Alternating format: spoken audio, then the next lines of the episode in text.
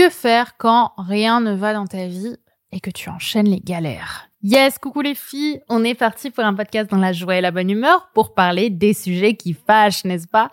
J'espère que vous allez bien, que vous êtes au top. Et aujourd'hui, on va papoter, on va rigoler, on va croustiller d'excitation pour parler finalement de tout ce que vous n'aimez pas, finalement tout ce qui fait que rien ne va dans ta vie, à toi.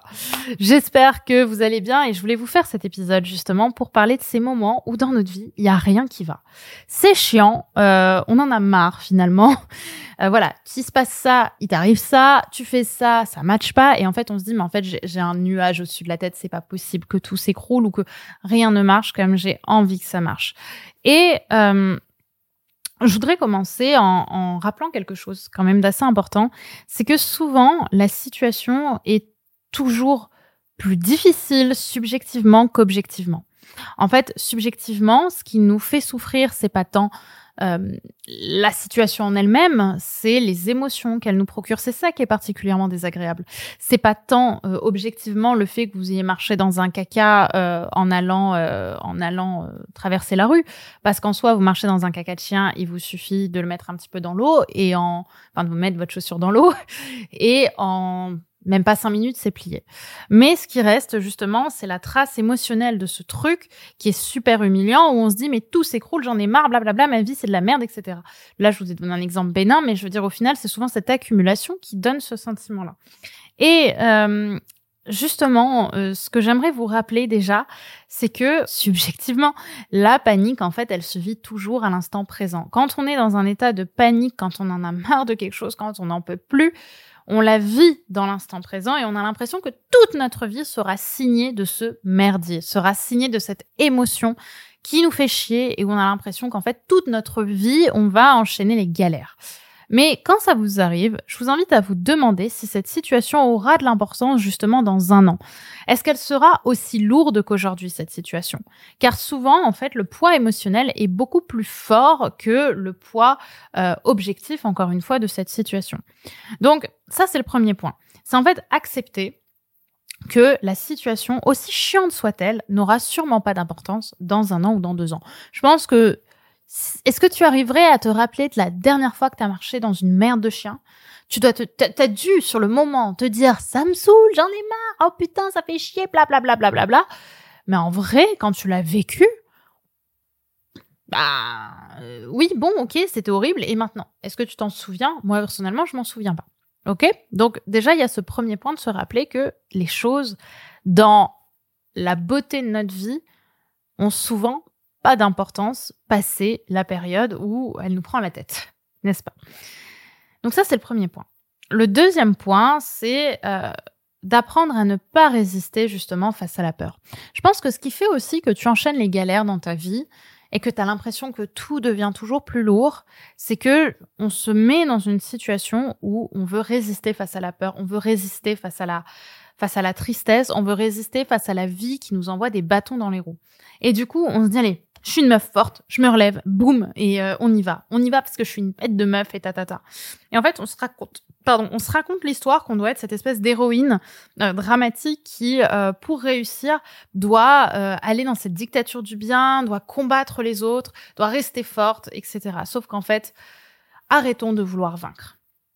Arrêtons de vouloir vaincre nos sentiments, arrêtons de vouloir vaincre la peur, arrêtons de vouloir vaincre la colère, arrêtons de vouloir vaincre la tristesse. Arrêtons d'être dans cette dictature du vainqueur. Ok, on a le droit de poser un genou à terre. Et euh, je sais que si on veut garder pour soi toutes ces émotions, c'est par peur de ne plus être aimé par les autres, parce que justement, on a l'impression que quelqu'un de triste, c'est vraiment quelqu'un qu'on n'a pas envie d'aimer. Mais en réalité, tout se joue dans la libération des émotions. En fait, une émotion, je vous le dis souvent, on n'a pas envie d'être comprise, elle a envie d'être reconnue. Pour se libérer, une émotion a besoin d'être reconnue. Donc tant que vous ne faillirez pas, vous continuerez à enchaîner une sorte de surfrustration de votre journée qui vous interdira de faillir. OK? Vous comme si vous n'aviez pas le droit de faillir. Alors qu'au contraire les filles, vous avez le droit de faillir Et c'est ça que j'aimerais vous rappeler. J'aimerais vous rappeler que vous méritez en fait de euh, vivre une vie dans laquelle vous vous sentez plus légère. Et les émotions, tant qu'on les libère pas, elles sont des poids et elles nous alourdissent. Ok? Donc garde cette idée que tu as le droit de faillir et que plus tu chercheras à vaincre tes émotions, plus tes émotions gagneront. Parce que crois-moi, entre le conscient et l'inconscient, c'est toujours l'inconscient qui gagne. Donc va dans cette énergie justement euh, de la faille Accepte de pleurer un coup quand ça va pas. Accepte de te libérer, accepte de, faire ta crise d'angoisse quand tu as besoin de faire ta crise d'angoisse et ne pas lutter, même si c'est très désagréable. Je, l'entends et je sais ce que c'est. Euh, mais pour autant, c'est vraiment ce qui va te permettre en fait de, te réaligner et te, et te réancrer là-dessus. Tu as le droit de faillir. Tu as le droit et tu verras qu'en étant allégé de tout ce poids, la vie ne va pas t'envoyer autant de galères que tu avais eu le sentiment qu'elle t'en enverrait. C'est ça, en fait, que j'ai envie de te partager aujourd'hui. C'est ça que j'aimerais te rappeler.